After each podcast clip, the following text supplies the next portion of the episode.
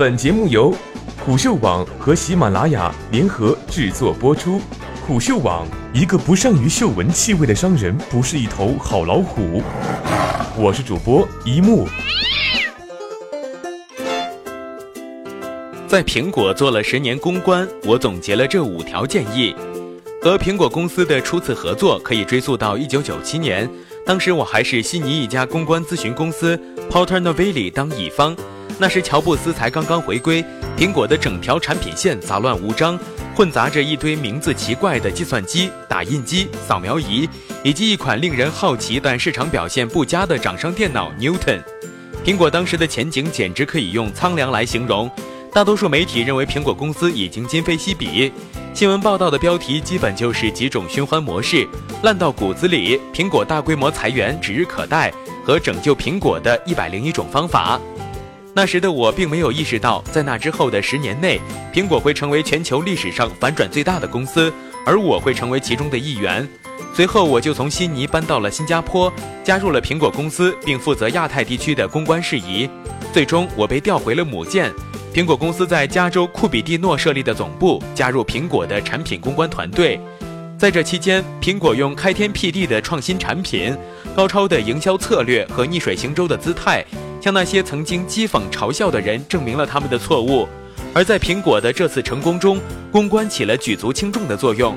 从那段经历中，我可以总结出五个公关经验，这些经验对我成功的公关工作有莫大的影响，直到今天仍十分受用。一要简单明了，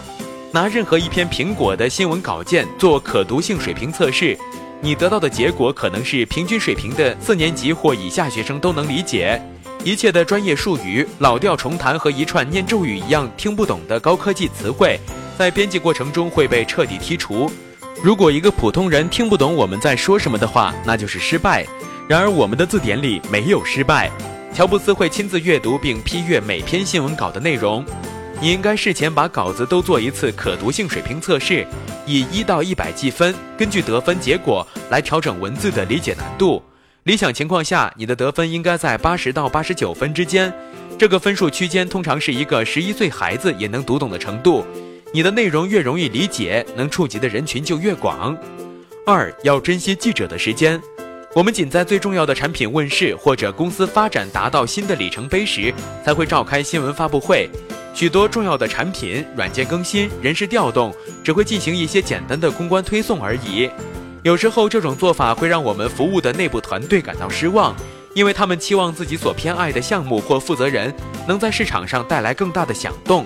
但是，只有这样做，记者们才会知道，当我们主动联系时，一定是有头条新闻可报道了。要有节制的联系记者，只在你手头上确实有料的时候才联系他们。不要把新闻稿一下子抄送给所有媒体，事先要对不同记者报道的领域进行调查，然后才能按需选择进行更精准的沟通。三要亲力亲为，在我们开放高层访谈或者寄送产品进行测评之前，我们会先确保每位记者、意见领袖或者分析专家都有来自我们第一手的产品介绍。我们会说明一些设计要点，为什么我们要这样设计这个按钮，为什么去掉后面的那个端口。以及指出一些容易被忽略掉的功能，因为少了这道指引，说不定就会有人没看到或者没能真正欣赏这些细节。采访结束之后，我们会持续追踪记者是否有其他的问题，然后试图旁敲侧击地了解他们会怎么写报道，好让我们回去做个反馈。我们有全天候在线的产品营销和技术支持，产品出现任何问题都可以随时提供帮助。如果测评报道和我们产品的关键信息有偏差，我们会努力修正报道。一旦你成功引起了某记者的注意，切记一点：你可以努力去跟进，但是不要变得喋喋不休。如果记者在给你的产品写测评的话，要主动给他体验样机并进行演示。如果他们在写关于提供服务的报道，那么你可以主动提供一些优质案例和一些行业参考。问问他们是否需要我们提供配图，以及是否需要就产品的竞争力做进一步的解释，以帮助他们理解。四要集中火力。作为公关团队，我们的任务是传达一种信念：苹果的创新产品能让顾客释放创造力，改变世界。每一天，我们都会收到不同的邀请，希望苹果的发言人能就行业趋势、政策人事和其他数不清的事情发表看法。但如果请求和我们的宗旨不符，我们会礼貌地回绝。这种方法帮助我们把时间利用率提到了最高。要努力提高自身，成为专家，明确你的关键信息，然后坚持到底。别在你的社交媒体账号发表太多不相干的信息，这样会造成关键信息被稀释。给报道相关领域的新闻记者和行业分析家提供帮助，哪怕这样做没有给你带来直接的好处。优先考虑使用意见领袖。我们不可能和每一家媒体合作，相反的，我们只专注于相对少数几家媒体，通常是我们认为能为言论定调的那几家。我们会给这些记者提供一些独家机会，例如专访、报道发布会或者第一时间参与新产品测评。只有控制好这个数量，我们亲力亲为的方法才能更可控。在几家意见领袖的报道之后，我们才会开始扩大范围，接触一些地区性媒体的记者和商业合作伙伴，努力和相关领域排名前五或前十的重要媒体搞好关系。再重申一下，不要过度的纠缠他们，可以把同事或者业内合作伙伴那儿听到的报道评论反馈给他们，在他们推特和领英的主页上留言或者发起讨论。当你有重大事宜要宣布时，考虑下给他们提供一个独家的报道角度。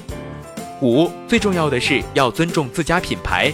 这是我在苹果学到的最重要的一课。这是你最大的财富，你必须得保护它。在产品发布前要三思，仔细想想同类竞争品牌的策略，然后用与众不同的方式来让自己脱颖而出。